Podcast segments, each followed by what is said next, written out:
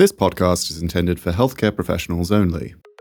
Welcome back to the Diabetes Knowledge and Practice podcast, your bi-weekly source of news, views, and updates in diabetes care. Today's episode is supported by an educational grant from Merck, Sharp, and Dome Corp, who has had no influence on the content or choice of faculty. I'm James Bannister, and today we're taking a break from our usual format to focus more on the practical aspects of diabetes care.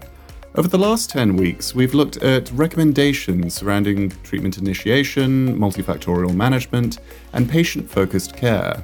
However, how does all of this advice come together in the clinic, and how should we be optimizing our patient approaches? Today, we'll be joined by Professor Peter Rossing of the Steno Diabetes Center Copenhagen and University of Copenhagen, and explore a number of sample case studies on how to implement guideline recommendations into daily practice. So, our first case is one Miz C, an eighty-one-year-old female.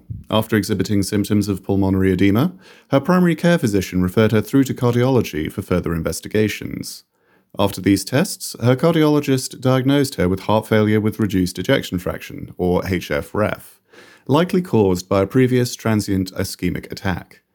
As part of her investigations, a blood test revealed her H b A one c was sixty-five millimoles per mole, or eight point one percent in all units.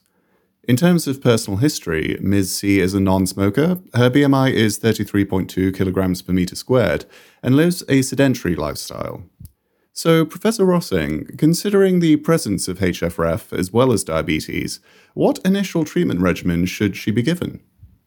Well, given that she has uh, uh, type two diabetes, we uh, recommend starting with metformin and lifestyle advice uh, about uh, exercise and about a healthy diet. Uh, metformin is our first line uh, treatment for everybody with type two diabetes. But uh, regardless of whether or not we get her into glycemic control, we would also like an S G L T two inhibitor to be initiated uh, soon because uh, for her H F ref, Uh, S G L T two inhibitors have proven uh, benefit. Thank you very much. Next, what lifestyle interventions would you recommend, given her ability to exercise may be impeded by the heart failure? Obviously, lifestyle, uh, as for any subject with diabetes, would have to be accommodated to what is uh, feasible. And if you're eighty-one-year-old with heart failure, uh, then uh, maybe you have to start uh, very slowly with uh, what you can uh, actually uh, do. It can be walking, uh, it can be swimming, whatever you like to do at a pace and uh, uh, intensity which suits your uh, uh, capacity. So in other words, it's not about running a marathon, or it's not about thirty minutes of uh, jogging uh, every day uh, in a patient like this. Obviously, it has to be adapted. And then with time, and as symptoms of heart failure are treated and, and uh, heart failure medication is, is working, then uh, physical uh, capacity might increase, and the ability to do more uh, will hopefully increase as well. Thank you. And so looking specifically at the combination of S G L T two inhibitor and metformin, should the metformin have a reduced dose in order to implement the S G L T two inhibitor? No, uh, we usually give metformin in full dose unless there's impaired renal function, not because of uh, heart failure. So it, it will be dose titration uh, over usually a month, going from five hundred milligram once daily to twice daily to one gram plus a half gram, and then uh, one gram twice daily uh, in order to avoid gastrointestinal side effects. Uh, S G L T two inhibitor can be given either uh, full dose from beginning, or you can start uh, with uh, uh, some of them come in, in, in smaller dose, and then you can increase after a couple of uh, weeks. Uh, but uh, usually you don't need to adjust dose of S G L T two inhibitor based on the uh, metformin or, or, or the heart failure. And what is important is that you don't wait until you have poor glycemic control and then add the S G L T two inhibitor. It has to be added in this patient because of H F ref, regardless of whether or not glycemia is under control with metformin and lifestyle. Thank you. Finally, how should we select between available S G L T two inhibitors in this case? Well, in a patient like this, of course, uh, you would be interested in a drug that has proven benefit in uh, heart failure. And you can say that that both uh, dapagliflozin and uh, Uh, canagliflozin and empagliflozin has uh, shown in the cardiovascular outcome studies a benefit on heart failure outcomes, uh, both in patients uh, with or without heart failure uh, diagnosed at baseline. Then the only study which has been conducted uh, where heart failure was the primary entry criteria, that was with dapagliflozin. Thank you so much. And just before we move on to the next case, do you have any final comments for our audience? I think a final comment could be that in a patient like this, it might be difficult to, to get into a control. And you can say a discussion between cardiologists and endocrinologists has been, should we s- skip the metformin and go straight for the S G L T two inhibitor because of, of heart failure? I think we would need probably both drugs to get uh, into control, and therefore uh, within short time starting both drugs is probably what would get us to target uh, in terms of uh, glycemic control. And then if uh, there's insulin resistance, it's important that heart failure usually uh, contributes to, to that. So the more you can manage to exercise, uh, the better you can treat both uh, potentially heart failure and diabetes. Excellent. So moving on now to our next case. This is Mister J, a fifty-seven-year-old male. Mister J has struggled to control his hypertension since diagnosis five years ago, despite taking lisinopril and attempting lifestyle changes such as a reduced sodium diet. He recently experienced a suspected case of angina, which led him to make an appointment with his primary care physician and receive blood tests to investigate the issue. At this appointment, his blood pressure was one forty-four over one oh two millimeters of mercury, and the blood tests revealed dyslipidemia with an L D L cholesterol level of four point two millimoles per liter, and diabetes with an H b A one c of sixty-two millimoles per mole. His B M I is thirty-five point eight kilograms per meter squared. So, Professor Rossing, considering Mister J's blood pressure, weight, high L D L cholesterol, and diabetes, there are a number of recommended targets to achieve according to guidelines, particularly against the background of concerns surrounding his cardiovascular health. How would you recommend approaching this patient in terms of treatment targets and goals of treatment? Well, uh, given he's uh, relatively young and, and, and a complicated patient, I think it's important that we aim to address uh, all the risk factors, but obviously, it might be too much to address all of them uh, in the first visit.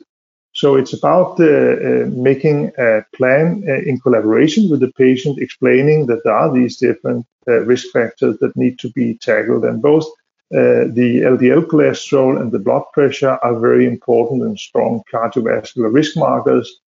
Having diabetes adds to that, but maybe actually the blood pressure and cholesterol is the biggest concern for his risk of uh, ischemic heart disease and stroke.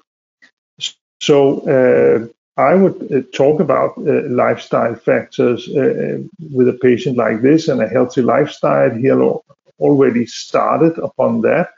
But in addition, could say blood pressure in a patient like this would often require a combination treatment, for instance, with a diuretic or a calcium channel blocker, need a statin to lower cholesterol. And for his diabetes with elevated glucose and uh, ischemic uh, heart disease or suspe- suspicion of, of ischemic heart disease, then uh, metformin in combination with a G L P one receptor agonist would be a good choice, which would reduce the risk of cardiovascular events, would reduce his uh, obesity, would also help controlling blood pressure, Uh, and also, uh, to a smaller extent, uh, affect his, his lipids. So it will be a discussion about the importance of the many risk factors for cardiovascular disease. And for diabetes, it would be starting metformin, but also quite uh, quickly add a G L P one receptor agonist to get the, the added benefit because of his angina, because of his hypertension and obesity. Thank you very much. And you began to touch upon this in your previous answer, but what specific targets should be set? For example, E A S D guidelines recommend aiming for a blood pressure of between one twenty and one thirty millimoles of mercury in some patients. I would recommend trying to go for stringent targets. uh, target for blood pressure is always being debated a lot, and some would say one forty over ninety, some would say one thirty over eighty, and some would say uh, aiming for something even lower than, than this in a patient like him. I think one thirty over ninety would be the first step to try to achieve in this patient. Uh, and uh, as uh, although he has been struggling with the blood pressure already, usually you would need two or maybe even three drugs to achieve that target. And I think it's important to explain to him that uh, you need full dose of the lisinopril, but you also need uh, usually uh, to add, for instance, diuretics and a calcium channel blocker to get blood pressure into control, particularly in the in the situation with diabetes, where there's often fluid retention, uh, even if he is trying to uh, reduce or cut down on his, his salt intake. And for his uh, lipids, I think the target uh, should be, uh, given that he has angina, we should aim for an L D L cholesterol of, of uh, one point eight uh, millimolars, or even you could consider if you want to go lower, uh, but at least one point eight. Thank you. And how would you go about achieving these stringent non-glycemic goals? What would you recommend as initial management, including any lifestyle amendments? I think I'll try to, to uh, use an approach with a combined risk, uh, uh, trying to illustrate to the patient how these different aspects of risk factors contribute to an increased risk, but also that we don't need to solve all these risk factors in one go. We can have uh, some time and, and take uh, one risk factor uh, or two at a time. And I think if we could get blood pressure under control, if we could add a statin, and if we could start treating uh, the the uh, lipid, uh, the glucose, then usually uh, lipids would also improve when you start treating his uh, hyperglycemia. And if you had a combination of metformin and a G L P one receptor agonist, that would help on also the, the uh, both blood pressure and particularly the weight. And therefore you could say, well, if you had these things on board, then you could uh, give that some time, give some time also for lifestyle uh, factors to be uh, further considered, uh, dietary advice uh, in relation to uh, lipids as well and, and, and weight, and see if that could improve. And usually that would need a couple of months Uh, to to prove or be disproven with uh, regular support, uh, monitoring how uh, weight and blood pressure is uh, developing. And then you could uh, focus on, on either uh, more stringent targets or adding uh, other uh, factors to the treatment, either uh, increased dose of statin or uh, add uh, cholesterol absorption or uh, ezetimibe or something like that to improve the effect of statin if you are not at target uh, with a, a high dose uh, or proton statin. Thank you very much. And so now moving on to our final case for the episode, Missus Q, a sixty-two-year-old female patient diagnosed with type two diabetes three years ago. Her condition has been well managed with a rapid escalation to a combination of metformin and linagliptin within the first year of diagnosis. Through lifestyle interventions and this combination therapy, Missus Q has kept her H b A one C below her individualized target of fifty-three millimoles per mole, which has led to increasingly less frequent appointments with specialist services and her primary care physician. After complaining of insomnia, fatigue, and unusually itchy skin, Missus Q arranges an appointment with her primary care physician, and subsequent tests confirm she has stage three A moderate chronic kidney disease, with an estimated glomerular filtration rate of fifty-one milliliters per minute. Her current blood pressure is one forty-eight over ninety-three millimeters of mercury, and her H b A one C is fifty-one millimoles per mole. So Professor Rossing, E A S D A D A guidelines would recommend adding an S G L T two inhibitor at this stage to reduce the risk of further worsening of Missus Q's renal function. However, the label for these agents contraindicate initiation at an E G F R below sixty, and her H b A one C is already below target. How would you proceed in this patient? Well, uh, that's a, a highly relevant and, and not very unusual uh, case uh, to see.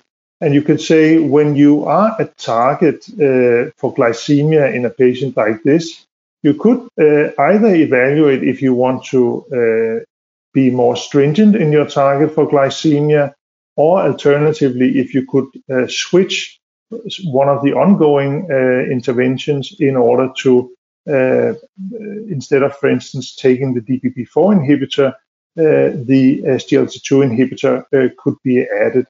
There is, however, the concern with the impaired renal function that the uh, S G L T two inhibitor has less effect on glycemia. Uh, on the other hand, you could say, well, metformin, a D P P four inhibitor, like linagliptin, and an S G L T two inhibitor is not very likely to give uh, episodes of hypoglycemia uh, because none of these drugs usually cause hypoglycemia. So in that sense, uh, you could either uh, just add the S G L T two inhibitor, or you could, if you're concerned for hypoglycemia, or if you want to see whether the effect of the S G L T two inhibitor is sufficient to Uh, maintain uh, hemoglobin A one C at target, then you could try uh, pausing linagliptin and uh, replacing it with an S G L T two inhibitor uh, because of the renal protection you'd like to obtain in this patient with chronic kidney disease.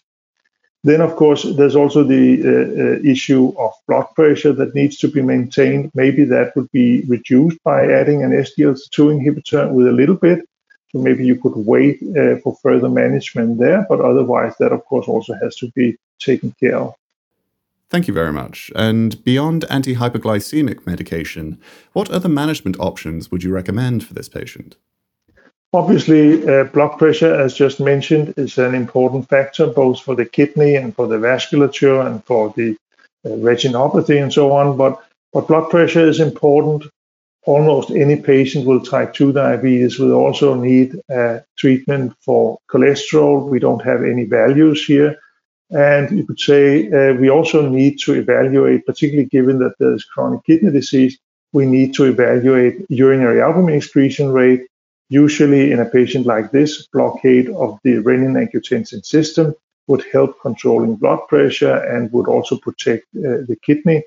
Uh, and, and would also give us some indication of the overall renal and cardiovascular risk in this patient. So for this patient, in addition to controlling the glycemia, we need blood pressure control, dyslipidemia management. We need to also discuss lifestyle if that's not already uh, part of the, uh, the, the, the current uh, management. Uh, and also always when, when adding new drugs, considering first if lifestyle uh, can be improved. But with C K D, no lifestyle factor can, can compensate from the, the need to try to reduce progression of kidney disease and the cardiovascular events associated with, with uh, dysglycemia. Uh, so in that sense, the S G L T two inhibitor would be needed. And uh, um, as, as mentioned, either in combination with, with the D P P four inhibitor and with metformin, or just with metformin. Thank you very much. And just using what time we have remaining, could you provide any final comments for this case for our audience? Well, I think this is uh, one example where uh, you could say if obesity was an issue, then uh, it would be interesting in the future to see if the combination of S G L T two inhibitors and G L P one receptor agonists would add to the cardiovascular and renal protection In, in a patient like this. We don't have much data on this, only for short-term studies showing added weight and, and glucose benefits. Uh, but it would be interesting to see if there would be an added uh, kidney and cardiovascular protection. Wonderful. Thank you so much for your time today, Professor Rossing. And thank you to all of our audience members for joining in for this special episode. If you haven't done so already, consider subscribing to our podcast on your favorite app or recommend us to your colleagues. You can also access all of our free accredited C M E content at knowledge and practice dot e u, including interactive case studies and packages for small group learning.